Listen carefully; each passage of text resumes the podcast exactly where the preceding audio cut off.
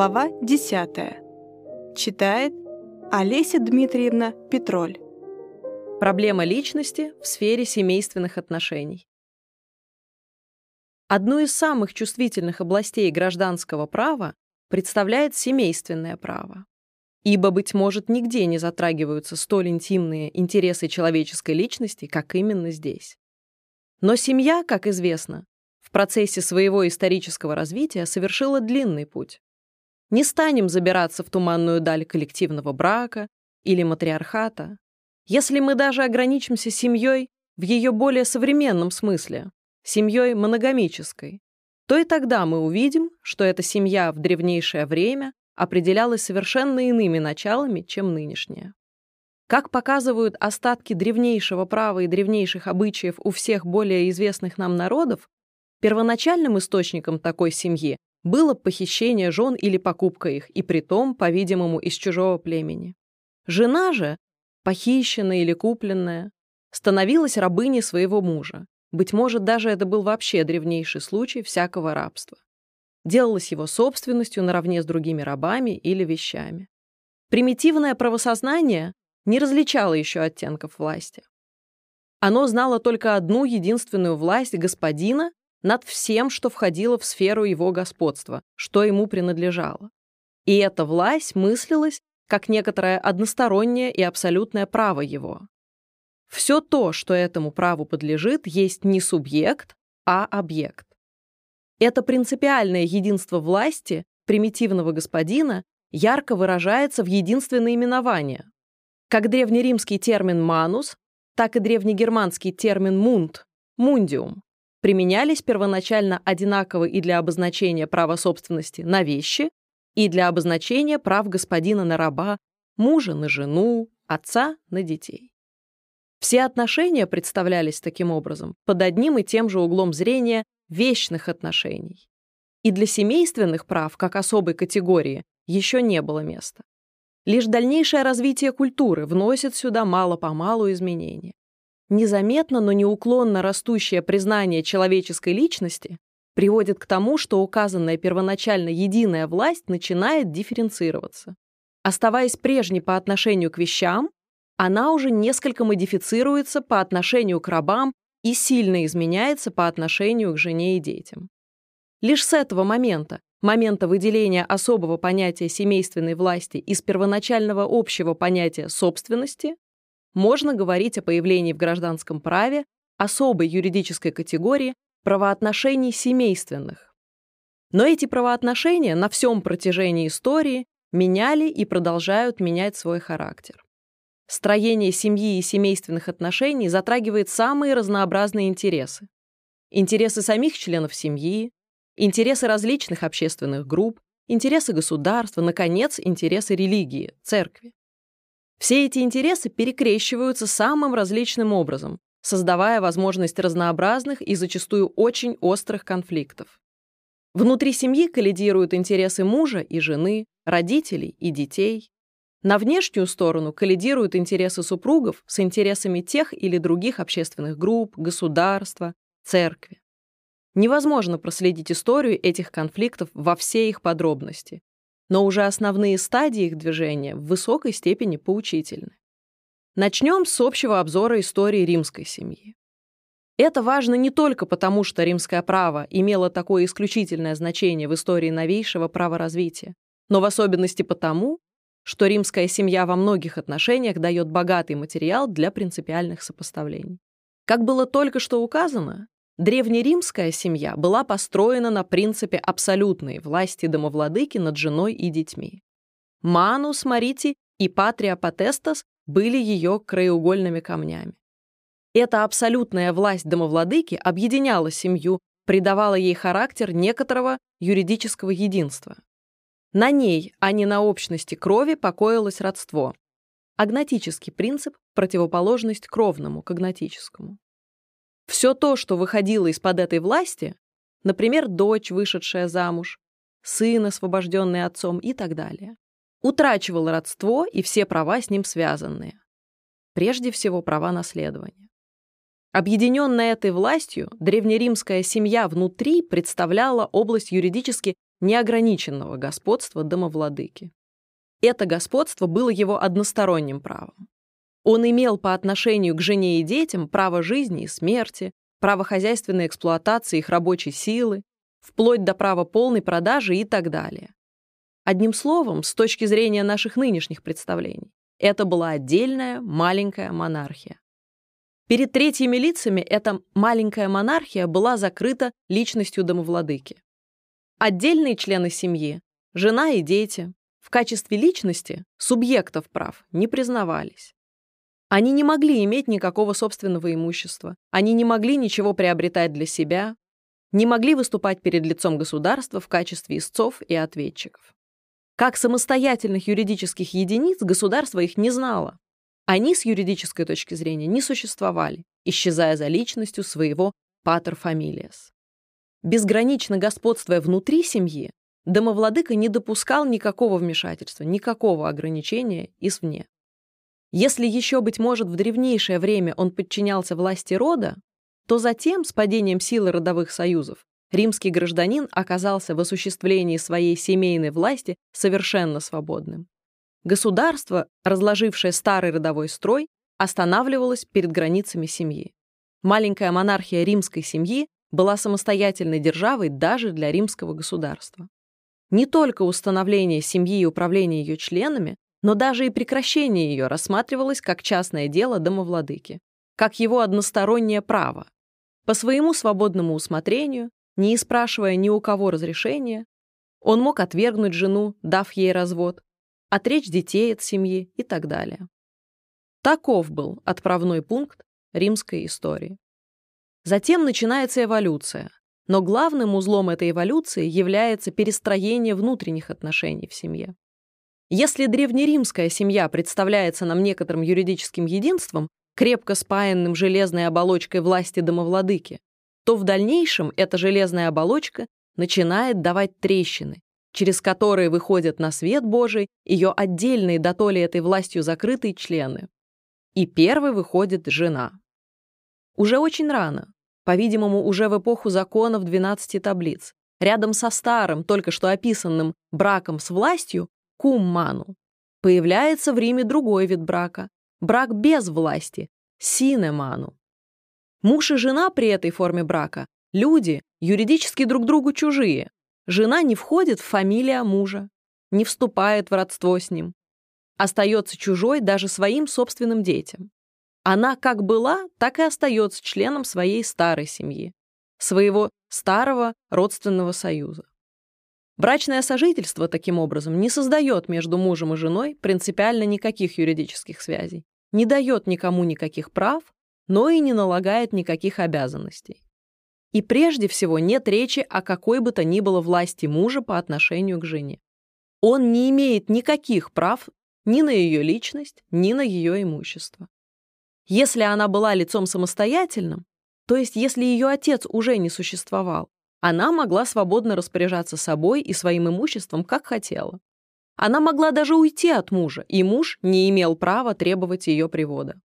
В имущественном отношении, естественно, господствовала система полной раздельности. Разве бы жена и ее родители специально выделили мужу на помощь внесения издержек семейной жизни какое-либо имущество?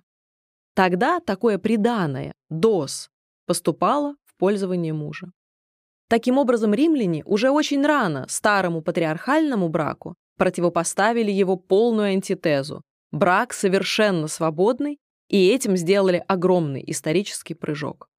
Вместо жены, личность которой была совершенно задавлена личностью мужа, в этом новом браке рядом с мужем стала жена, лично и имущественно свободная и независимая. Брак стал свободным союзом двух совершенно равноправных лиц. Некоторое время оба эти брака существовали в римской истории рядом и, так сказать, на выбор. Но затем старая форма сходит со сцены, и свободный брак делается единственной основой семьи во всей дальнейшей истории Рима.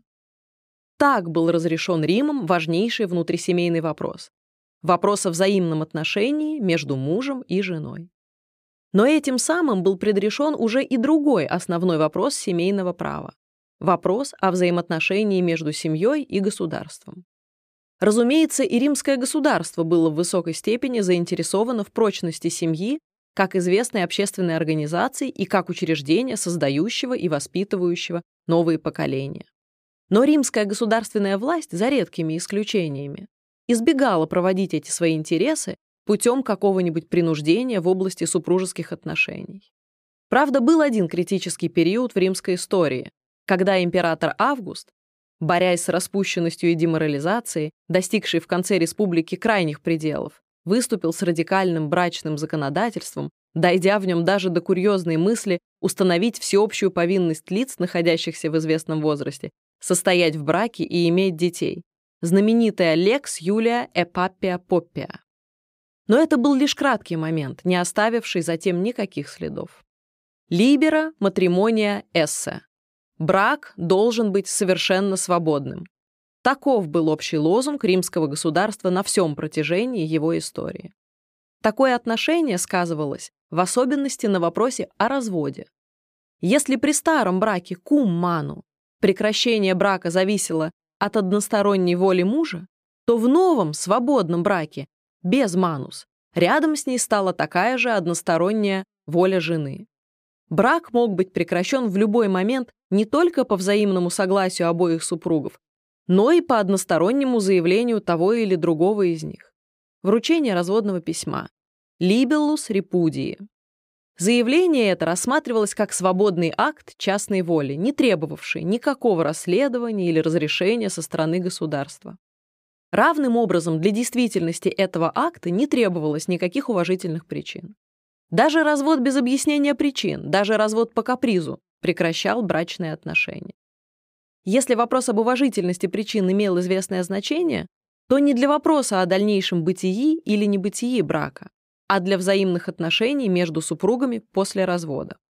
Сторона, заявившая развод без основательных причин или подавшая своим поведением повод к разводу, теряла в пользу другой стороны известную часть своего имущества в виде штрафа.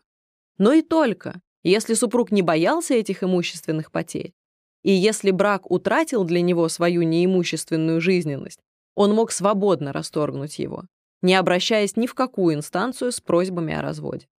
Римское право считало, что принудительное продолжение брака, вопреки воле хотя бы одной стороны, глубоко противоречит внутренней природе брачного сожительства. И потому избегало здесь какого бы то ни было вмешательства. Как невелик интерес государства в прочности семьи, тем не менее, с римской точки зрения этот интерес не может достигаться путем принуждения к брачному сожительству. Все это радикально меняется в послеримской истории. Прежде всего на сцену выступает церковь и берет брак под свою исключительную опеку. В Риме указанное воззрение на свободу брачного союза было настолько сильно, что христианство, даже став господствующей государственной религией, было не в состоянии его преодолеть. Но с превращением Рима в Византию влияние церкви чрезвычайно усиливается. Вся область семейственных отношений переходит в ведение церковных судов. И церковь начинает без всяких ограничений проводить в этой области свои воззрения. Общая же сущность этих воззрений заключалась в том, что брак не есть союз только частный. Это есть таинство, устанавливающее в принципе неразрывную мистическую связь между супругами и служащее не земным целям супругов, а высшим целям религии и церкви. Быть может, несколько резко, но по существу правильно, Макс Нойштадт следующим образом формулирует точку зрения церкви, в особенности Тертулиана. Никто из отдельных членов семьи, ни муж, ни жена, ни дети, не имеют значения для церкви. Как машина является производителем товаров, так и брак есть лишь производитель человеческого рода для потребителя, церкви. Только во имя этой цели была провозглашена святость брачного союза. От воли супругов зависело только вступить или не вступить в брак. Но раз брак заключен, супруги переставали быть целевыми субъектами брачного союза. Их интересы исчезали перед высшими интересами церкви и всецело подчинялись этим последним. Еще и в настоящее время этот взгляд полностью поддерживается представителями церковного католического правовоззрения. Характерны в этом смысле откровенные заявления небезызвестного в юриспруденции иезуита Катрайна. Цитата. Брак, таким образом, по своей природе является институтом, основная цель которого состоит не в личном благе супругов, а в благе человеческого рода, вида, его достойном существовании и продолжении. Конец цитаты. Конечно, прибавляет он, и личное благо супругов не исключается из цели брачного союза. Но брак должен в первую очередь служить на благо рода, а не личных интересов. Конец цитаты. Или, наконец, в еще иной форме. Целью человеческой жизни на Земле является служение Богу, и задачей брака является пополнение рядов служителей Богу, которые постоянно редеют из-за смерти. Конец цитаты. Это принципиальное изменение прежде всего отозвалось, конечно, на вопросе о заключении и прекращении брака. По римскому праву заключение брака совершалось простым, даже лишенным какой-либо формы, соглашением сторон, нуда консенсу. Церковь вводит необходимость церковного венчания, вследствие чего заключение брака из акта гражданско-правового превращается в акт церковный. На Востоке необходимость венчания была установлена законом императора Льва 893 года.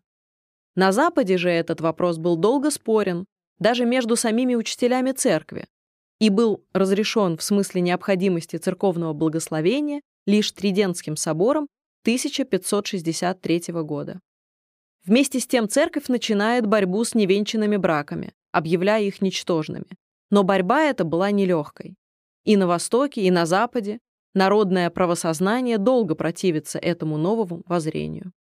Гораздо решительнее отозвалось влияние церкви на вопрос о расторжении брака. Не только в Риме, но и у новых народов до появления этого церковного влияния расторжение брака находилось в воле частных лиц. Оно допускалось не только по взаимному согласию обоих супругов, но и по одностороннему решению мужа.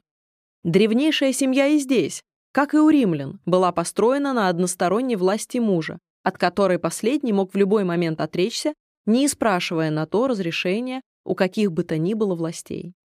Конечно, если такое одностороннее расторжение брака было беспричинным, оно являлось обидой для жены и ее родственников и могло навлечь на мужа со стороны этих последних месть. Фейде. Но самый брак был все-таки прекращен. Церковь везде восстала против такой свободы. В то время как церковь восточная допустила развод с ее разрешения хоть по некоторым причинам, прелюбодеяние и так далее, церковь западная объявила брак абсолютно нерасторжимым, признав в крайнем случае возможность только разлучения от стола и ложа. Separatio quod mensam et torum, то есть установление раздельного жительства без возможности для супругов вступления в новый брак. Разумеется, борьба и здесь была упорной. Но государство было в подчинении у церкви, и церковь, опираясь на весь свой моральный авторитет и пользуясь материальным авторитетом государства, настойчиво проводила свои принципы. Индивид был еще слишком слаб, чтобы противостоять этим двум могущественнейшим мечам. Положение вещей несколько изменилось лишь с того момента, когда эти два меча обратились друг против друга, когда государство вступило в период своей эмансипации. Союзная группировка держав по необходимости перестроилась. Борясь с церковью, государство оказалось вынужденным вступить в союз с индивидом и взять под свою защиту его права. Эта новая группировка ярко сказалась в эпоху Великой Французской революции. Революционное законодательство вернулось к основным принципам римского свободного брака. Закон 1791 года провозглашает «La loi ne considérait le mariage que comme un contrat civil. Закон рассматривает брак только как гражданский договор. А закон 1792 года вводит гражданский брак. Этим самым государство изъемлет брачные отношения из исключительного ведения церкви и вступает на путь самостоятельного светского брачного законодательства. Гражданский контракт брака должен быть заключен не перед лицом церкви, а перед лицом государства. Только тогда он может иметь гарантированные государством юридические последствия. Установление системы гражданского брака уже само по себе обозначало падение целого ряда весьма серьезных ограничений в области брачного права. Упомянем о проводившейся церковью недопустимости браков с инославными, а в особенности с нехристианами, например, евреями, о тех препятствиях к браку по родству, которые были растянуты церковью до чрезвычайности и так далее. В то же время установление светской формы брака приводило к единству и упорядочению гражданско-правовой регистрации браков, дотоле разбросанной по метрическим книгам духовенства разных исповеданий. За Францией последовали другие страны, и в течение XIX века институт гражданского брака распространился по всей Западной Европе, хотя не везде с одинаковым значением. В некоторых странах, например, в Австрии, он допускается только при невозможности брака церковного, например, браки с нехристианами. Это так называемый «not civil ehe». В других, Англия, он предоставляется рядом с церковным венчанием на выбор сторон, так называемый факультативный гражданский брак. Но в большинстве западноевропейских государств он установлен как нечто обязательное. Обязательный гражданский брак. За ним может последовать и церковное венчание, но для возникновения юридических последствий брака оно не необходимо. Россия, конечно, остается в стороне от этого течения. Лишь по закону 1874 года у нас установлено нечто вроде гражданской формы заключения брака для раскольников, не признающих священство. Равным образом и по отношению к разводу, естественно-правовое и революционное настроение конца XVIII века сказалось движением в пользу его свободы. Во Франции революционный закон 1792 года, кроме целого ряда причин специально в законе поименованных, допустил развод по взаимному согласию супругов и вследствие несогласия характеров. Точно так же и прусское земское уложение санкционировало обе эти причины. С той, однако, разницей, что развод по взаимному согласию оно допускало только при бездетности. А вместо несогласия характеров оно говорило о непреодолимом отвращении überwindliche Abneigung одного из супругов к другому. Это было уже значительным возвращением к началам римского права. Но скоро началась реакция. Отвоевав себе самостоятельность в союзе с индивидом, государство теперь поворачивается против своего недавнего союзника и обнаруживает наклонность занять по отношению к нему такое же властное положение, какое раньше занимала церковь. Во Франции уже кот Наполеон является ярким выражением этой реакции. Он значительно сократил количество поводов к разводу, уничтожил развод по несогласию характеров, и если сохранил по настоянию Наполеона развод по взаимному согласию, то лишь обставив его такими условиями, которые делали его практически трудно осуществимым. Реставрационный закон 1816 года восстановил в прежней мере католический принцип нерасторжимости брака. И лишь закон 1884 года допустил снова развод при наличности тех причин, которые были указаны в Код Цивиль. Прелюбодеяние, злоупотребление или жестокое обращение, тяжкое оскорбление, осуждение по уголовному делу однако уже без развода по взаимному согласию. Аналогичное попятное движение может быть отмечено и в Германии. В комиссии по составлению проекта Общегерманского кодекса позиция прусского уложения встретила решительное осуждение. И развод как по взаимному согласию, так и вследствие непреодолимого отвращения был отвергнут. Вследствие этого по германскому уложению 1896 года развод допускается только при наличности известных определенных причин. Такими причинами признаются прелюбодеяние, злоумышленное оставление одним супругом другого и покушение на жизнь. Это так называемые абсолютные причины развода. Кроме того, возможно расторжение брака вследствие относительных причин. Таковыми являются неизлечимая психическая болезнь и такое поведение одного из супругов, которое настолько потрясает брак, что делает для другого продолжение его невозможным. Параграф 1569 и 1568. Последние обстоятельства характеризуются как относительные причины потому, что расторжение брака зависит здесь от оценки конкретного положения со стороны суда. Оставляя в стороне католические страны – Италия, Испания, Португалия, Австрия, которые продолжают стоять на церковной точке зрения абсолютной нерасторжимости брака, Укажем только, что швейцарское уложение 1907 года следует примеру германского. Указав целый ряд специальных причин для развода – прелюбодеяние, покушение на жизнь, здоровье или честь, преступное или порочное поведение, злоумышленное оставление, неизлечимая психическая болезнь, оно затем в статье 142 дополняет их некоторой общей относительной причиной. Брак может быть расторгнут, если наступило столь глубокое потрясение брачного союза, что дальнейшее продолжение его немыслимо. Наконец, что касается нашего русского закона, то он допускает развод только по следующим абсолютным причинам.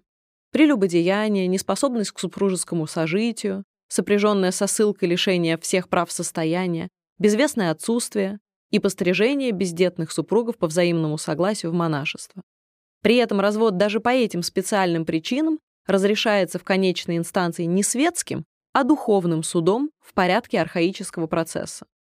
Глубокая неудовлетворительность наших законов на этот счет сознавалась русским обществом уже давно, но все ожидания реформы разрешились пока только законом 12 марта 1914 года, которым устанавливается раздельное жительство супругов. В силу этого закона требование супруга о восстановлении совместной жизни может быть отклонено другим супругом, если совместная жизнь представляется для него невыносимой.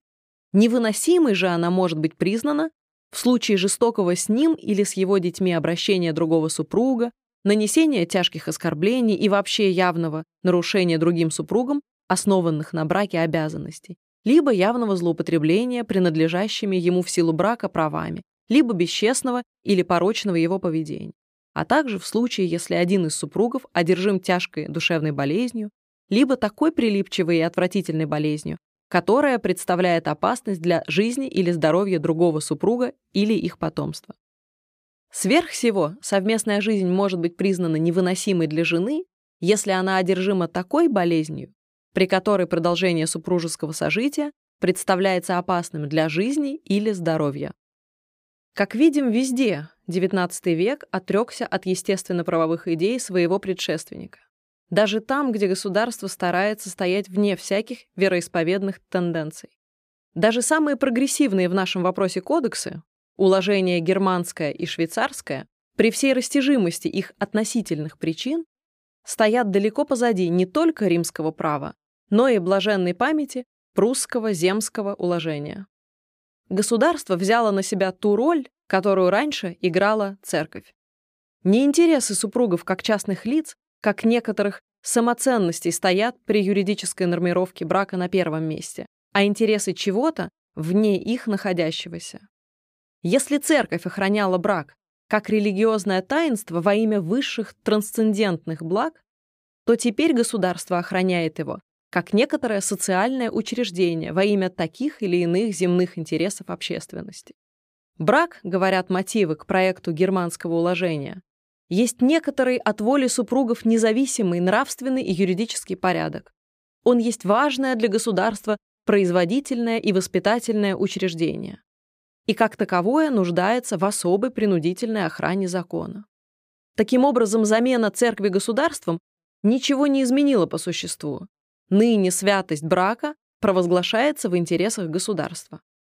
От воли частных лиц зависит вступить или не вступить в брак, но раз они вступили, они уже не принадлежат себе, так как должны выполнять теперь некоторую, выражаясь словами Дюги, социальную функцию. Конечно, вопрос о сущности брака и о допустимости разводов составляет одну из труднейших проблем современного права. Но надо во всяком случае освободить его от целой массы исторически наросших предубеждений, свести его к ясным принципиальным предпосылкам и тем облегчить его разрешение. Быть может, наиболее ярким выражением отмеченной выше принципиальной позиции современного законодательства является недопущение разводов по взаимному согласию супругов даже при полной бездетности их. Конечно, в вопросе о допустимости или недопустимости развода играют большую роль соображения об интересах другого супруга и судьбе детей. Но в данном случае и те, и другие соображения отпадают. Детей нет, а супруги сами желают прекратить брачный союз. И тем не менее, закон им этого не позволяет. Почему? Вот что говорят, например, по этому поводу мотивы к проекту германского уложения.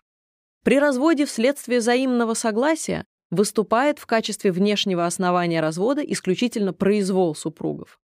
Вследствие этого возникает опасность, что в населении именно этот произвол будет считаться истинным основанием развода и уважение к браку представление о нем как о некотором учреждении, стоящем выше воли супругов и служащем высшим объективным целям, будет подорвано. Таким образом, брачный союз должен продолжаться даже не для осуществления этих высших объективных целей, которые стали уже, как о том свидетельствует обоюдное желание супругов разойтись, недостижимы, а лишь для того, чтобы в народе не возникло нежелательного для государства представления о браке.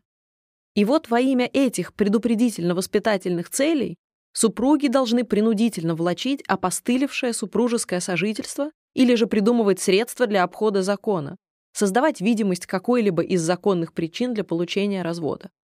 Не слишком ли, однако, государство натягивает здесь струну своего трансперсонализма? Конечно, брак служит не только низменным, но и высшим целям человеческого существования. Конечно, он имеет огромное значение в этом смысле и для государства, но не следует забывать того, что таковым он может быть лишь до тех пор, пока он является союзом свободным, пока он не превращается в принудительное учреждение. Противном случае из очага нравственного порядка Зитслихе Однунг он делается очагом нравственной заразы превращая брак в клетку, в которую можно свободно войти, но которая тотчас же наглухо запирается, придавая ему характер внешней принудительности. Государство этим самым в высокой степени извращает ту обстановку, которая необходима для подлинного развития нравственной стороны брачного союза.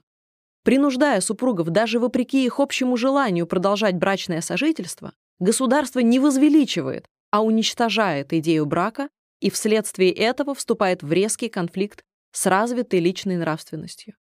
Для лиц с тонкой нравственной чуткостью брачное сожительство без встречной любви со стороны другого супруга невыносимо. И если государство, тем не менее, предписывает продолжать это невыносимое сожительство, оно совершает жесточайшее нравственное насилие над личностью. Быть может, до поры до времени этому насилию подчиняются, но наступит скоро момент, когда личность решительно против него запротестует. Конечно, для государства брачный союз важен и как учреждение, создающее и воспитывающее потомство. Но и эта социальная функция брака может быть только результатом доброго желания самих супругов. При отсутствии же детей даже эта социальная функция отпадает. Быть может, брак следует все же сохранить в ожидании возможных в будущем детей. Но тогда супруги вправе сказать государству, мы тебе не машина для производства потомства, не забывай и нашей собственной человеческой личности. Бентам пишет, постоянно пребывать во власти мужчины, к которому питаешь отвращение, уже рабство. Быть принужденной терпеть его объятия – еще большее несчастье, чем само рабство. И как бы ни говорили, что под гнетом находятся оба, это не может утешить, ведь взаимное страдание лишь удваивает несчастье. Конец цитаты. Последовательным логическим выводом из такого государственного представления о браке была бы только его полная нерасторжимость. Если же государство допускает развод в тех случаях, когда внутренняя сущность брака разрушена, если оно признает, что внутренне мертвый брак не может служить высшим нравственным целям, то недопущение развода по взаимному согласию супругов является логическим противоречием. И как мы видели, это противоречие объясняется опасением, как бы в народе не возникла мысль о том, что воля супругов может иметь в этом вопросе какое-нибудь значение. Аргумент, свидетельствующий о чрезвычайно наивном представлении о народе и в то же время выдающий стремление современного государства опекать самую народную мысль. Мы думаем, напротив, что чем отчетливее выяснится перед народным сознанием нынешняя позиция государства, тем скорее она будет осуждена. Чем яснее будет понято, что с точки зрения современного государства воля и нравственная личность супругов – ничто, тем решительнее будет заявлено – этого не должно быть. Брак затрагивает столь интимные стороны человеческой личности, столь глубоко проникает в самую нравственную сущность этой последней, что полное игнорирование ее со стороны государства, чем далее, тем более будет ощущаться как нечто невыносимое и недостойное. И любопытно, что даже Гирке, не щадивший выражений для того, чтобы клеймить индивидуалистические и романтические тенденции германского проекта, признавал, тем не менее, решение этого последнего относительно недопустимости развода по взаимному согласию неправильным и с общественно-нравственной точки зрения вредным. Но пойдем далее. и посмотрим, в какой степени нынешнее стеснение свободы разводов оправдывается интересами другого супруга. Причем для лучшего уяснения этой стороны дела предположим снова случай бездетности. Что говорит против расторжения брака не только при взаимном согласии обоих супругов, но даже и в случае решительного желания одного из них? Может ли государство принудительно создать другому надлежащее, достойное этого имени брачное сожительство? Может ли оно вдохнуть в брачную связь ее отлетевшую душу? Не только души, но даже и внешности брака оно восстановить не может. Было, правда, время, когда государство путем насильственного привода водворяло жену в дом мужа. Но ныне во всех культурных государствах этот привод оставлен. Таким образом, муж может уйти от жены, жена от мужа, и право не берет на себя восстановление даже формы супружеского сожительства. Что же остается? Только некоторая юридическая связь между разошедшимися супругами. Некоторая тяжелая цепь, которая, как каторжные наручники, тянется затем за обоими всю жизнь. Для чего и для кого она нужна? Не для кого. Ее единственное значение может заключаться только в том, что ни тот, ни другой из супругов не может вступить в новый брак. Но сторона неповинная в расхождении страдает от этого без вины. Сторона, пожелавшая уйти, страдает как бы в отместку. Однако едва ли такая отместка достойна культурного законодательства. Едва ли превращение брачной связи в пожизненное наказание способно возвысить идею брака. С другой стороны, невозможность вступления в брак для обоих супругов влечет за собой часто возникновение незаконных сожительств со всеми их тяжелыми моральными и социальными последствиями. Искупаются ли все возникающие в этих случаях тяжкие страдания лиц неповинных абстрактным сохранением идеи брака как некоторого независящего от интересов конкретных лиц нравственного порядка? Мы думаем, что нет. Как бы недорога была для государства прочность семейного союза, оно должно признать, что эта прочность не может быть создана принуждением, что она может явиться только результатом добровольной деятельности самих заинтересованных лиц. Улучшая условия общественной жизни, устраняя разнообразные социальные причины, влияющие разрушающим образом на крепость брачных связей, государство сделает неизмеримо больше для оздоровления семейного строя, чем упорным провозглашением нерасторжимости брака. К тому же, чем далее, тем более такое провозглашение делается простым самоуслаждением закона. Закон считает существующим то, чего в действительности уже давно нет.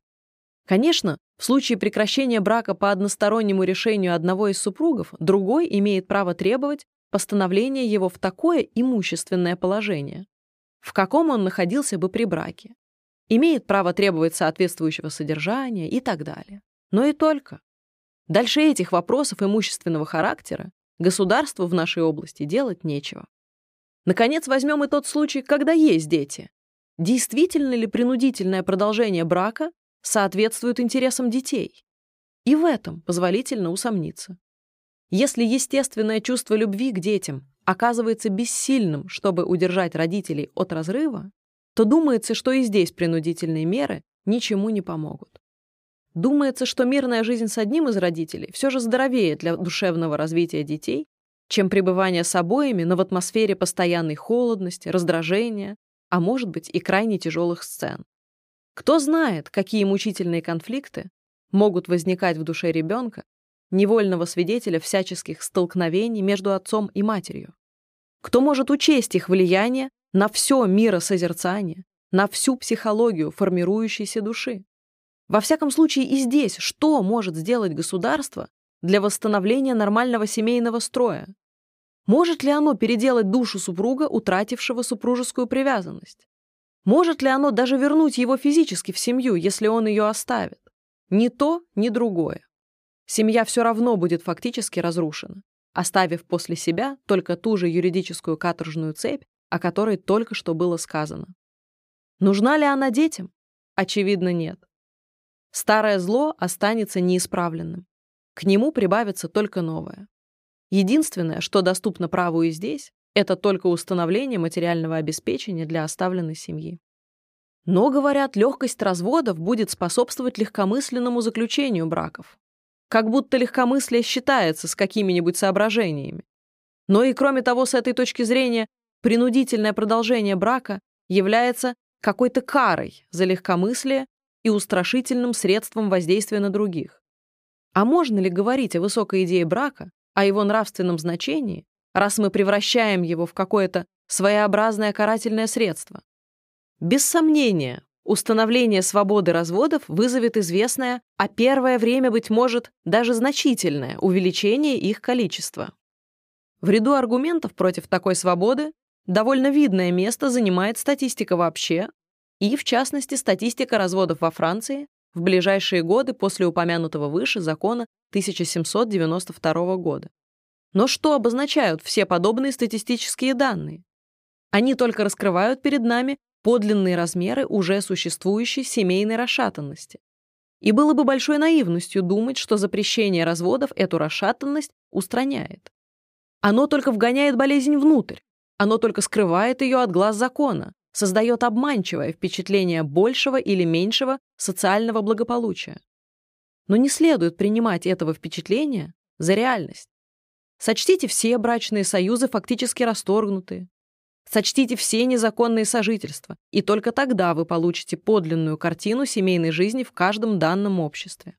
Юридическая квалификация этих сожительств ни на йоту не может изменить реального положения дел продолжая считать браки, фактически прекратившиеся, за существующие и фактически существующие за ничто, мы только тешим себя вредной иллюзией.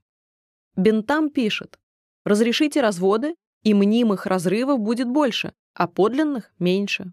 Кроя говорит, закон, утверждающий незыблемость брака, был бы попросту неискренним. Конец цитаты. Оборотной стороной этой иллюзии являются чрезмерные страхи. Часто кажется, что с установлением свободы разводов весь семейный строй рухнет до основания. Но вспомним всю историю Старого Рима. Ни одно из современных законодательств не знает такой свободы разводов, какая существовала в Риме. И тем не менее римская семейная жизнь едва ли была менее прочной и устойчивой, чем наша современная. Правда, были в римской истории моменты, когда семейные устои приходили в крайнее колебание, вышеупомянутый конец республики. Но, во-первых, и в эти моменты кризис семьи был только отражением общего социального кризиса, а во-вторых, самый тогдашний развал семьи был едва ли больше, чем тот, который мы наблюдаем в настоящий момент в больших городах Европы. Проходил критический момент в социальных условиях, и семейная жизнь сама собой снова налаживалась. Конечно, в верхах общества, в придворных и аристократических кругах. Она никогда не была образцовой, но здоровые, средние и трудящиеся классы римского общества никогда не страдали от принципов свободного брака. В этом отношении история римского брачного права является в высшей степени поучительной. Был, по крайней мере, один народ, который знал полную свободу разводов и который от этого не погиб. Правда, он сошел со сцены, но едва ли найдется историк, который припишет гибель античного мира слабости его семейных устоев. Мысль о том, что брачный союз только тогда может выполнять свою высокую миссию, когда он внутренне здоров, не чужда, конечно, и современным кодексам. Она сказывается в особенности в тех статьях германского и швейцарского уложений, которые устанавливают так называемые относительные причины развода. Бесспорно, по сравнению с другими нынешними законодательствами, эти статьи представляют значительный шаг вперед. Однако присмотримся к ним поближе.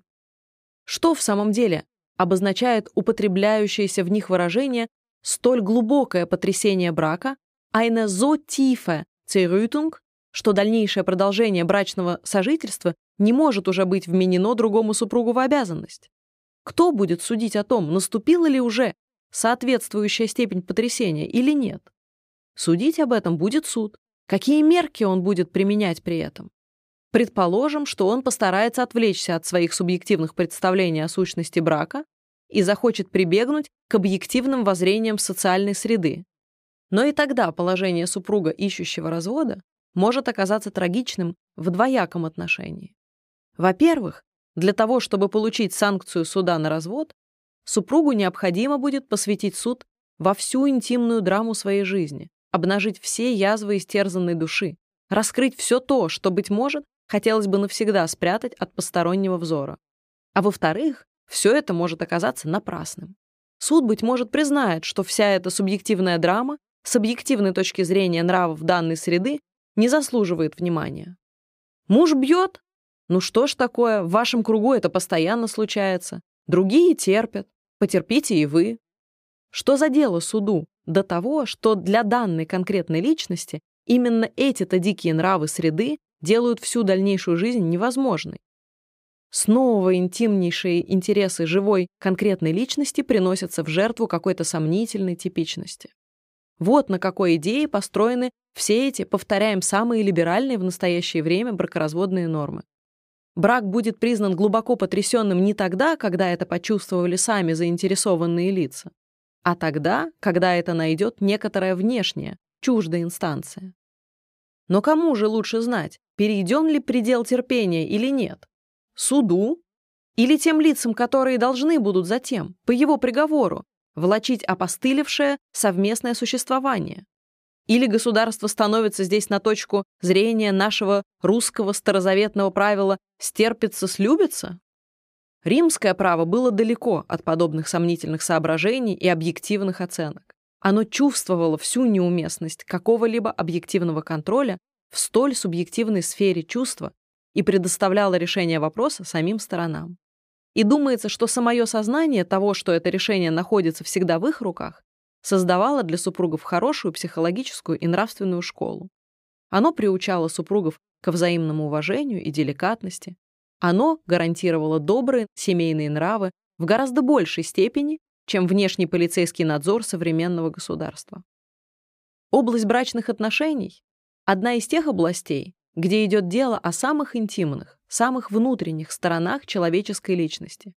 И не нужно быть пророком, чтобы предсказать для будущего дальнейшее движение всякого культурного законодательства по тому пути, на котором далеко опередило нас старое римское право. Вырастающая и делающаяся более чуткая личность употребит все усилия, чтобы приобрести себе свободу духа, и не положит оружие до тех пор, пока не отвоюет ее у государства. Именно во имя внутренней святости брака она протестует против внешнего принуждения, как во имя святости религиозного чувства она протестовала против всяких религиозных стеснений.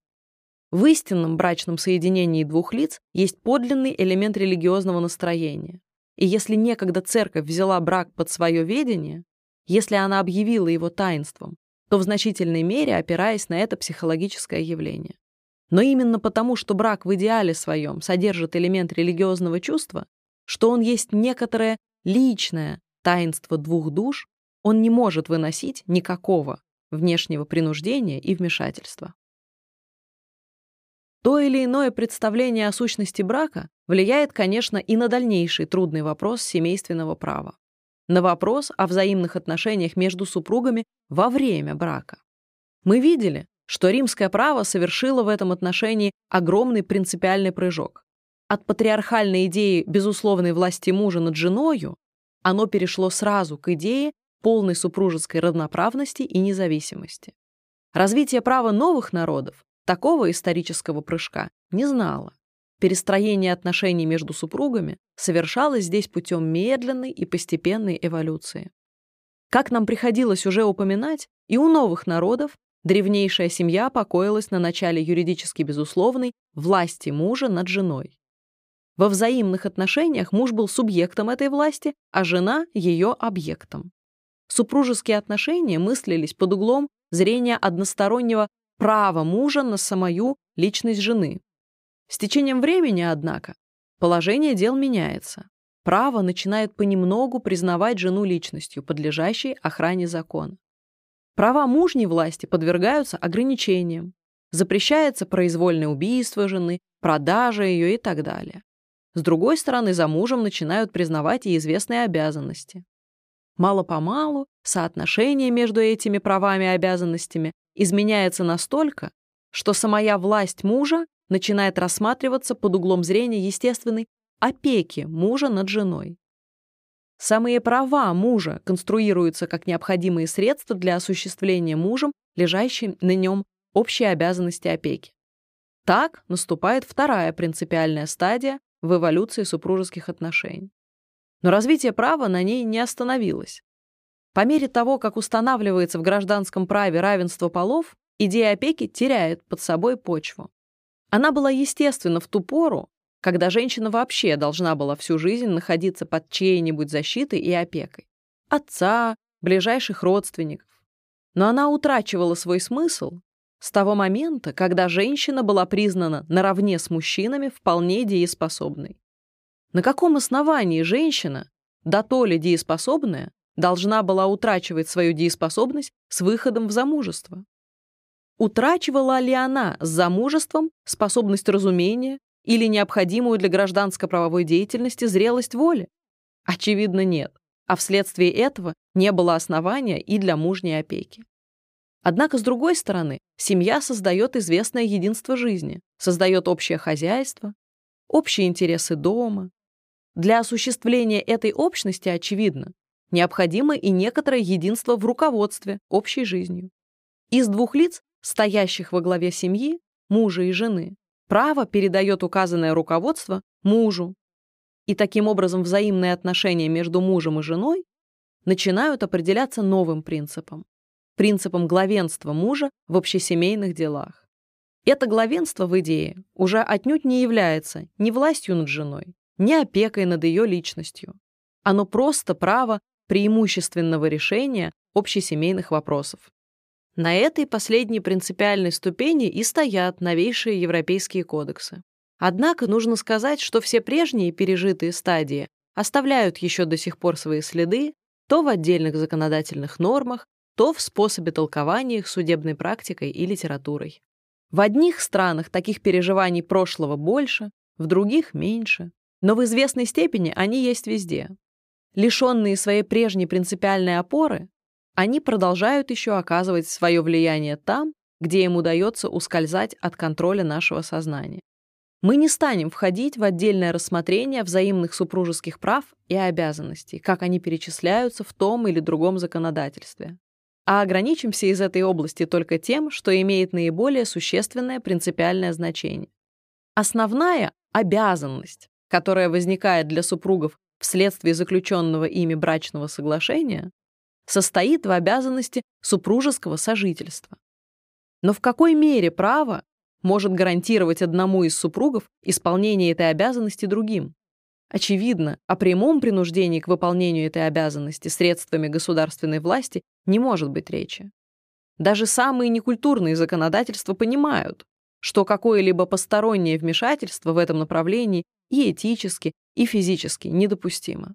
Следовательно, вопрос может ставиться только о регулировании внешней стороны этого супружеского сожительства. Но что может сделать государство даже в этом последнем отношении? Первое внешнее условие, которое необходимо для осуществления основного содержания брака, заключается, конечно, в совместном жительстве супругов, в пребывании их в одном и том же месте. Отсюда обычное определение законодательств, что жена обязана следовать за мужем, что место жительства жены определяется место жительства мужа и так далее. Но какова юридическая санкция этой обязанности? Что может сделать государство в том случае, если один из супругов от совместного жительства уклоняется?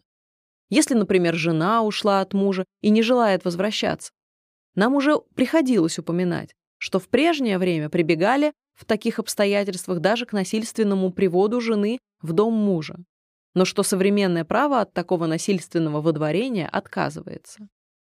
Применение принудительных мер для восстановления супружеского сожительства, говорят по этому поводу мотивы к германскому проекту, несовместимо с существом брака как союза по преимуществу нравственного, покоящегося на внутреннем настроении супругов.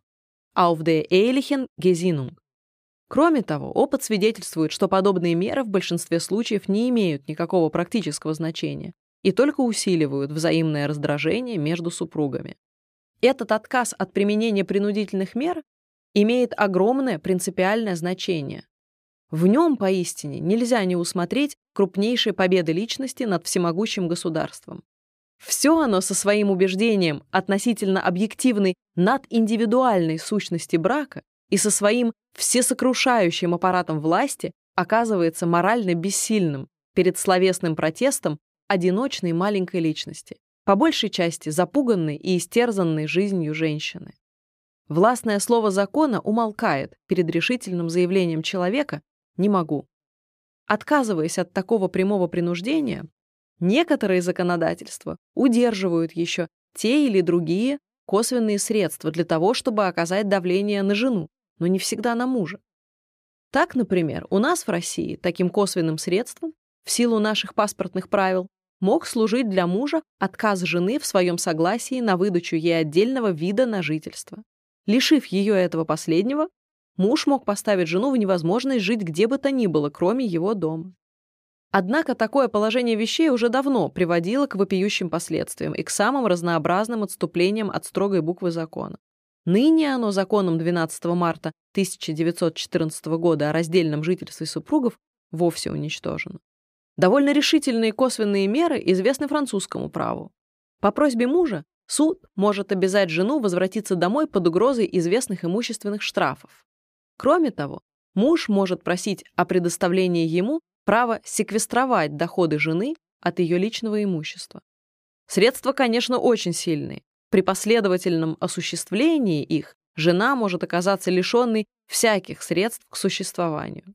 Но тем не менее и они лишены надлежащей действительности. Если жена не испугается этого имущественного давления, государство вернуть ее будет не в состоянии. К тому же все подобные средства имеют много сомнительного. Не достигая своей цели, они гораздо чаще могут служить для предосудительного вымогательства со стороны мужа, чем для восстановления брачного сожительства. Таким образом, в большинстве современных законодательств каких-либо средств гарантировать совместное жительство супругов не существует. И в конечном счете единственной санкцией обязанности к совместному жительству является только предоставление оставленному супругу права требовать на этом основании развода или раздельного жительства. К тому же выводу приводит и вторая дополнительная обязанность супругов. Именно обязанность супружеской верности. Если мы оставим в стороне уголовное наказание за прелюбодеяние, то и здесь Единственной гражданско-правовой санкцией является тот же развод. Таким образом, так называемые личные обязанности супругов по самому существу таковы, что они ускользают от контроля и воздействия со стороны права, свидетельствуя этим полную справедливость римского лозунга «libera matrimonia esse». В то же самое время мы наглядно убеждаемся в том, насколько невозможно для настоящего времени говорить о каком-либо праве мужа на самую личность жены или жены на личность мужа. Насколько неверно утверждение, будто в супружеских отношениях супруги являются объектом права друг для друга. Брак создает не отношения субъектов к объектам, а своеобразные, в основе своей для права неуловимые отношения между двумя субъектами. Положение мужа или жены есть не столько положение субъективного управомочия или обязанности, сколько известное гражданско-правовое состояние, статус. В принципе, как мы сказали, современное право представляет себе брак как союз двух самостоятельных и равноправных личностей.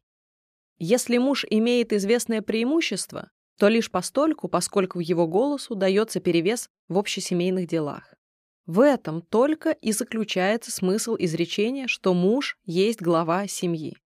Однако определение более точных границ этого главенства, отграничение общесемейных вопросов от личных вопросов жены, представляет на практике чрезвычайные трудности. И именно при решении этого вопроса мы встречаемся с многочисленными отголосками пережитых стадий власти и опеки мужа над женой. Может ли жена вести какие-либо знакомства без разрешения мужа? Может ли муж контролировать ее переписку? И так далее. Вот вопросы, которые со всей серьезностью дебатируются в современной западноевропейской юриспруденции и которые часто решаются в смысле самых широких прав мужа. Но очевидно, что при подобных условиях равенство жены легко может сделаться иллюзорным. Самая юридическая дееспособность жены может превратиться в нудум юс — голое право. Раз муж имеет право запретить жене видеться с кем-либо, кроме него, или переписываться с кем-либо без его разрешения. Где же гарантия? Против подобного извращения мужем своего главенства в общесемейных делах. С точки зрения новейших законодательств, единственной защитой для жены является признание чрезмерных притязаний мужа злоупотреблением правом. Так, например, параграф 1354 германского уложения, указав, что мужу принадлежит решение всех общесемейных вопросов, прибавляет затем. жена не обязана подчиняться решению мужа, если это решение представляет злоупотребление правом. Но здесь мы встречаемся снова с теми же затруднениями, которые были отмечены выше. Во-первых, есть ли в тех или других действиях мужа злоупотребление правом или нет, этот вопрос призван решать суд, который, конечно, будет применять те или другие абстрактные мерки. Между тем и здесь дело идет о таких сторонах супружеской жизни, которые имеют огромное чисто субъективное значение. Если вообще в семьях данного общественного круга нравы таковы, что муж контролирует знакомство или переписку жены, то для известной конкретной личности самое покушение мужа на подобный контроль может обозначать уже глубочайшее потрясение самого существа брака. Абстрактная мерка злоупотребления правом не защитит этой нетипичной личности и передаст ее в жертву юридическому шаблону. Во-вторых, даже признав наличность злоупотребления правом со стороны мужа, суд не имеет возможности оградить жену от продолжения того же злоупотребления. Любопытно, впрочем, следующая попытка швейцарского уложения. Статья 169 говорит, что если один из супругов не исполняет своих обязанностей или своим поведением ввергает другого в опасность или позор, этот последний может обратиться с просьбой о помощи к суду. Den Richter um Hilfe angehen. Судья должен напомнить виновному о его обязанностях и при безуспешности напоминания может принять необходимые для охраны супружеского союза в законе предусмотренные меры. Эти же последние указываются в следующих статьях 170 и 171 и состоят в том, что супруг может на время прекратить совместное жительство, а судья определяет тогда размеры того содержания, которое обязан выдавать виновный супруг другому. Сверх того, судья может предписать должникам виновного мужа производить платежи не ему, а жене. Все эти меры, как видим, касаются только имущественной стороны брака и являются ничем иным, как лишь известным регулированием вопроса о содержании, алимента. Единственной же реальной гарантией для жены против злоупотреблений со стороны мужа является все тот же уход от него. Den gemeinsamen Haushalt aufzuheben с возможностью в дальнейшем требовать развода. Таким образом, в конце концов, и современное право после всяких попыток поставить суд над мужем и женой в качестве некоторой посреднической и контролирующей инстанции должно будет признать всю неудовлетворительность и беспомощность этой инстанции. Личные супружеские отношения таковы, что они не допускают никакого внешнего вмешательства. Супружеские обязанности могут быть выполняемы только добровольно. При их невыполнении единственным судьей может быть только другой супруг.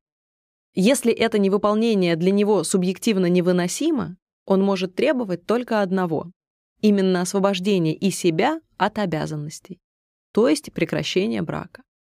Римское право отлично понимало это, и при признаваемой им полной свободе разводов все указанные выше затруднения и вопросы для него не существовали.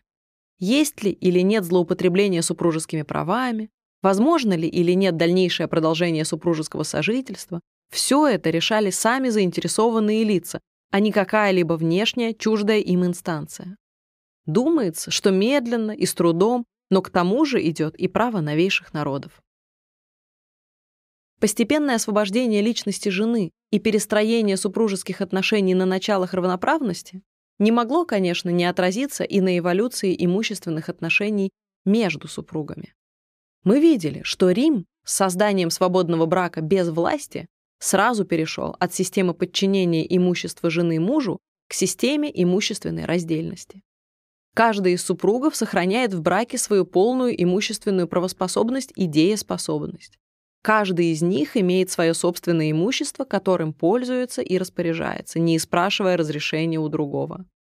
В обычае было, конечно, что жена или ее родители при самом заключении брака выделяли известное имущество мужу в помощь для несения общих издержек семейной жизни. Такое имущество называлось приданым – ДОС. Но такое выделение было не обязательно. Если приданое было, то кроме указанной главной функции оно имело и другую оно служило для мужа известной имущественной гарантией на случай неосновательного развода со стороны жены. Вследствие этого позднейший обычай требовал, чтобы и муж, в свою очередь, выделял жене равноценную часть своего имущества в виде такой же гарантии для нее. Так называемая «donatio propter nuptias» Между мужем и женой могли существовать такие же имущественные отношения, как между всякими частными лицами вообще. Лишь дарения между супругами были воспрещены. Для того, говорят памятники, чтобы любовь одного супруга к другому не могла явиться почвой для имущественных вымогательств со стороны этого последнего. Такова была в своих основных чертах римская система имущественных отношений между супругами. Новые народы, как сказано, римского исторического прыжка от одного брака к другому не знали. Междусупружеские отношения у них эволюционировали с большей постепенностью, но в то же время и с большей медленностью. Конечно, переход от идеи власти мужа над женой к идее опеки над ней и затем к идее простого первенства мужа в общесемейных делах вел за собой и соответствующее перестроение имущественных отношений. Но часто это перестроение запаздывает, вследствие чего мы имеем в этой области еще больше остатков пережитых стадий, чем даже в области отношений личных. Периоду власти мужа над женой соответствует система подчинения имущества жены мужу. Все то, что жена имела до брака, и все то, что ей каким-либо образом доставалось во время брака, переходило в полную собственность мужа. Эта система, конечно, должна была исчезнуть с отпадением начала власти, но она, тем не менее, еще долго держалась в некоторых странах. В Англии, например, она была отменена только в 1882 году, уступив свое место системе раздельности. В большинстве же западноевропейских стран переход к идее опеки и затем к идее главенства мужа вызвал уже довольно рано существенное ослабление имущественных прав мужа.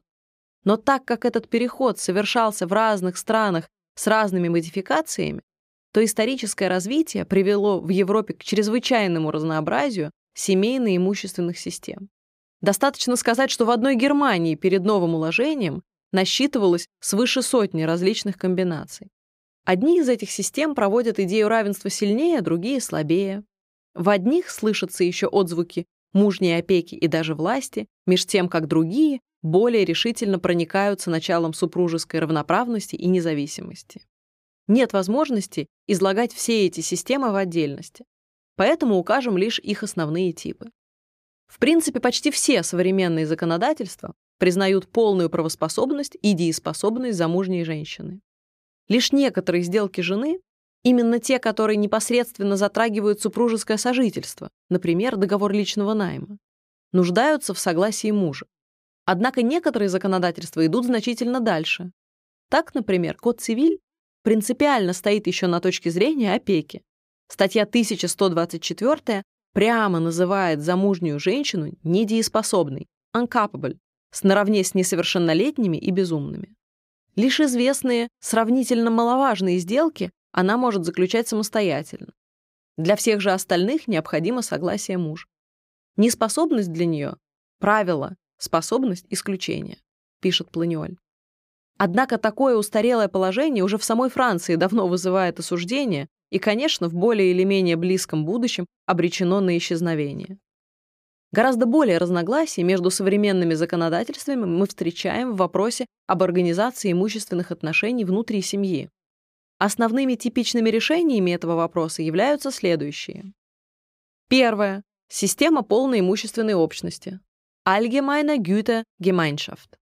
В момент вступления в брак все отдельные имущества мужа и жены со всеми требованиями и долгами делаются общими.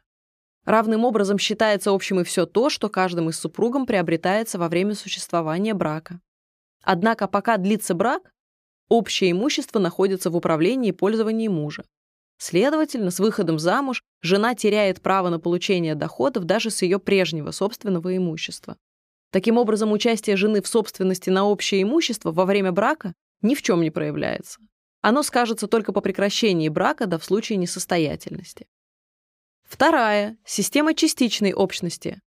Партая Gütegemeinschaft. Общим делается не все имущество супругов, а только некоторые виды его. Таковыми являются чаще всего движимое имущество супругов. Fanisgemeinschaft. Или же имущество, как движимое, так и недвижимое, приобретенное после брака. Errungenschaftsgemeinschaft. При этом управление и пользование общими имущественными комплексами находится в руках мужа, но сверх того иногда ему же принадлежит управление и собственными имуществами жены. Третье. Система управления и пользования мужа. Так называемая Verwaltungsgemeinschaft. Имущество, принадлежавшее жене до брака или приобретенное ею во время брака, остаются ее собственностью, но находятся в управлении и пользовании мужа. Узуфруктус мариталис. При этом в европейских законодательствах обыкновенно одна из этих систем устанавливается в качестве законной и предполагаемой. Код цивиль признает таковую систему частичной общности. Германское уложение — система управления. Точно так же и швейцарское уложение, называя ее системой Güterverbindung. Но затем супругам предоставляется определить в брачном договоре с занесением в публичный реестр свои имущественные отношения и иначе выбрать какую-либо иную систему.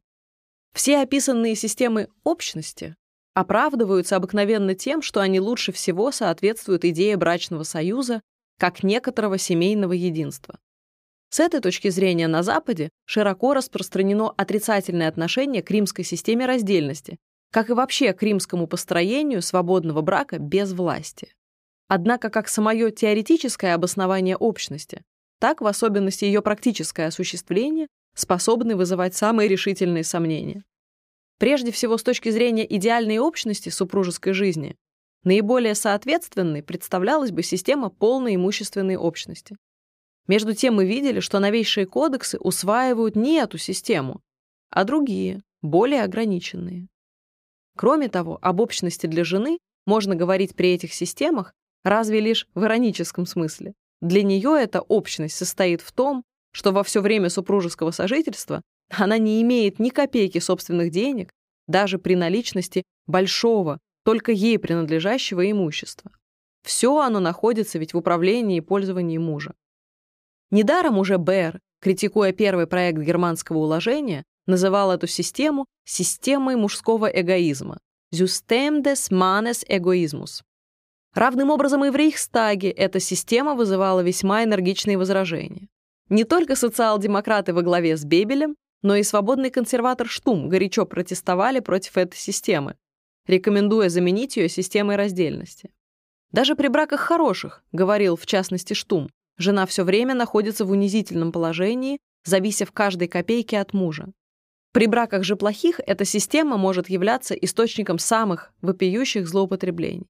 Тем не менее, Рейхстаг санкционировал эту систему как нечто, соответствующее германскому национальному духу. Быть может, эта система оправдывается тем, что издержки семейной жизни прежде всего несет муж? Также нет, так как пользование мужа не стоит ни в какой связи с семейными издержками. Доходы, получаемые мужем от имущества жены, могут значительно превышать эти издержки. И тем не менее жена не получает ни копейки. Очевидно, что эта система может быть понята лишь как остаток старого порядка вещей, когда муж был не только главой семьи, но и властелином над женой, над ее личностью и ее имуществом. Есть, конечно, еще и в настоящее время принципиальные защитники этой системы. Но часто самые аргументы их выдают непоправимую слабость их позиций.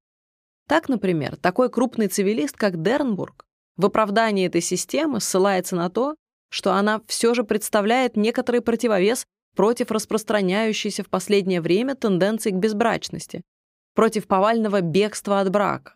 Пользование имуществом жены оказывается таким образом в роли премии для мужа, в роли некоторой приманки для молодых людей наложить на себя узы Гименея.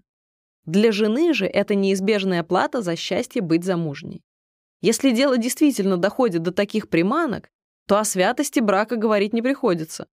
Если основной заботой римского права было то, чтобы браки не стали продажными, не венолиция эссент матримония, то теперь эта продажность прямо санкционируется. Неудивительно поэтому, если лагерь защитников подобной общности все более и более редеет, а система раздельности, напротив, завоевывает себе симпатии.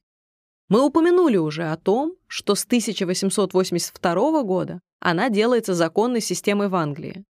Равным образом она принята уже в Италии. Даже Франция и Германия вынуждены были в последнее время сделать частичные уступки. За женой признано независящее от мужа право на все приобретенное ее собственным трудом. Думается, что в недалеком будущем эти частичные изъятия превратятся в общее правило и система имущественной раздельности, единственно соответствующая началу равенства и независимости супругов, станет нормальной системой всех культурных стран. По счастливой исторической случайности наше русское право, вообще отставшее от права западноевропейского, в этом вопросе стоит в передовой шеренге. Наши гражданские законы совершенно определенно говорят, что браком не составляется общего владения в имуществе супругов. Каждый из них может иметь и вновь приобретать отдельную свою собственность. Статья 109 первой части 10 тома свода законов. Супругам дозволяется продавать, закладывать и иначе распоряжаться собственным своим имением прямо от своего имени, независимо друг от друга и не спрашивая на то взаимно ни дозволительных, ни верящих писем. Статья 114. Таким образом, полная имущественная раздельность составляет ясный принцип нашего отечественного права. Когда и каким образом установился у нас этот принцип раздельности, это вопрос чрезвычайно темный и спорный. Но важно во всяком случае то, что в этом пункте мы впереди Европы, что одной трудностью у нас меньше. Наконец, с аналогичной эволюцией в смысле освобождения личности мы встречаемся и в области отношений между родителями и детьми. В древнейшее время, как было уже упомянуто, и эти отношения строились на принципе абсолютной односторонней власти отца – патрия потестас. Во взаимных отношениях к отцу дети были не субъектами, а объектами. Сами по себе они не обладали никакой правоспособностью. Власть отца была юридически ничем не ограниченным правом на самую личность дитяти и на все его имущественные приобретения. В самый момент рождения дитяти отец имел право выбросить его или же даровать ему жизнь. В течение всего дальнейшего времени он имел право жизни и смерти, право продажи и так далее. Никакого контроля над отцовской властью со стороны какой-либо внешней инстанции старый патриархальный строй не допускал, если не считать ни юридического контроля религии или общественного мнения. Но затем и здесь начинается эволюция. Подобно тому, как жена мало-помалу выбивается из захватывающей всю ее личность патриархальной оболочки, так же точно выбиваются за ней и дети. Медленно и по частям, но все же право начинает признавать за ними собственную правоспособность, начинает рассматривать их как субъектов, нуждающихся в охране не только на внешнюю сторону, но и внутри семьи. Личность детей берется под защиту права, которое устанавливает ряд ограничений для отцовской власти. Запрещается убийство детей, продажа их и так далее. Вместе с тем возникает представление о том, что власти отца соответствуют и известные обязанности его по отношению к детям. Обязанность воспитания, содержания и так далее. Вследствие чего самые эти отношения приобретают уже в значительной степени характер двусторонний. Чем далее, тем более этот элемент обязанности выступает на первый план. И понятия отцовской власти начинают уступать место идее отцовской опеки. Самые родительские права начинают рассматриваться лишь как оборотная сторона родительских обязанностей. Отец признается в принципе лишь естественным опекуном своих детей, а его права — лишь средством, необходимым для выполнения лежащих на нем опекунских обязанностей. Таково общее направление развития, но оно у разных народов совершается не с одинаковой скоростью и не с одинаковой отчетливостью, вследствие чего мы и здесь, в современных законодательствах, находим многочисленные переживания старых порядков. При этом любопытно отметить известную иррациональность развития. Нередко законодательства, весьма прогрессивные в области супружеских отношений, оказываются чрезвычайно консервативными в сфере отношений между родителями и детьми. Так, например, римское право до конца держалось весьма патриархальных представлений о патрия потестас. В частности, отмеченная эволюция сказывается в следующих основных явлениях. Первое. Первоначально, в соответствии с общим патриархальным строем семьи, отношения к детям исчерпывались идеи отцовской власти – патрия потестас. Только отец имел права власти, а не родители вообще. Мать, как известно, сама была во власти мужа наравне с детьми. Филия лока, на месте дочери. Но затем по мере достижения женой более самостоятельного положения возникает вопрос и о ее правах. В римском праве этот вопрос не получил надлежащего разрешения, но современные законодательства говорят уже не об отцовской власти, а о власти родительской. В принципе, в настоящее время и мать имеет такие же права по отношению к детям, как отец, но только во время существования брака, вследствие принципа главенства мужа в общесемейных делах эти родительские права матери находятся, так сказать, в скрытом состоянии. В случае же смерти мужа или наступления его недееспособности, безумия и так далее, мать занимает положение отца. Второе. С точки зрения одностороннего права, родительская власть, естественно, должна была считаться пожизненной. Она должна была сохранять свою силу, пока жив отец, или пока он не отречется от нее сам. Эмансипацию. Больший или меньший возраст сына или дочери в этом отношении никакого значения не имел. Напротив, если родительская власть только оборотная сторона родительской опеки, она утрачивает свое основание с того момента, когда дети перестают нуждаться в этой последней, то есть обыкновенно с достижением совершеннолетия. Римское право до конца оставалось на точке зрения пожизненности. На той же точке зрения стоит и наше русское право. Но другие новейшие законодательства, главным образом германского корня, признают уже определенно, что родительская власть прекращается с достижением совершеннолетия. Третье. Являясь принципиально лишь средством для выполнения опекунских обязанностей, родительские права, естественно, находятся под общим контролем государственной власти, которая заботится об устранении возможных злоупотреблений. Борьба с этими злоупотреблениями, связанными с неизбежным вторжением в семейную жизнь, конечно, представляет чрезвычайные трудности. Тем не менее, другого выхода здесь нет, ибо личность детей должна быть ограждена от своекорыстного пользования родительскими правами. Некоторые из мер в этом направлении имеют общий характер. Таковы меры по охране детского труда, запрещение ночного труда, установление краткого максимума рабочего времени и так далее, законы об обязательном обучении и тому подобное. Но кроме того, в крайних случаях, возможно даже самое лишение родителя его власти и назначение опекуном другого лица. Идея опеки достигает здесь своего наивысшего напряжения. Четвертое. В сфере имущественных отношений дети во всех современных законодательствах уже давно признаются самостоятельными субъектами, способными иметь свое имущество. Однако западноевропейские законодательства в большинстве своем, пока длится родительская власть, предоставляют родителям управление и пользование детским имуществом. Конечно, до известной степени в основе этого управления и пользования лежит идея опеки над имуществом дитяти и идея покрытия расходов на его содержание. Однако не только это. Из идеи опеки отнюдь не вытекает право личного пользования, а мысль об издержках на содержание приводила бы лишь к известному ограниченному праву на соответствующую часть доходов от имущества дитяти. Между тем родители получают в свою пользу все доходы, хотя бы они далеко превышали не только стоимость содержания дитяти, но и все семейные расходы вообще. Очевидно, мы имеем и здесь дело с остатками старой идеи власти.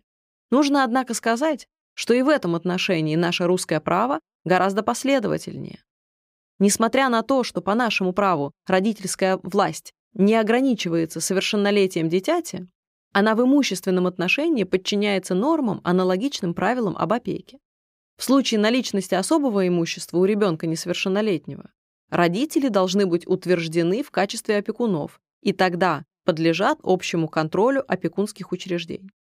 С достижением совершеннолетия всякое их участие в управлении прекращается. Как родители, они никаких прав на имущество дитяти не имеют. Но везде, как родители по отношению к детям, так и дети по отношению к родителям, имеют общее право и общую обязанность содержания, алименты. Родители обязаны выдавать детям, а дети – родителям, содержание в зависимости от своего имущества и состояния.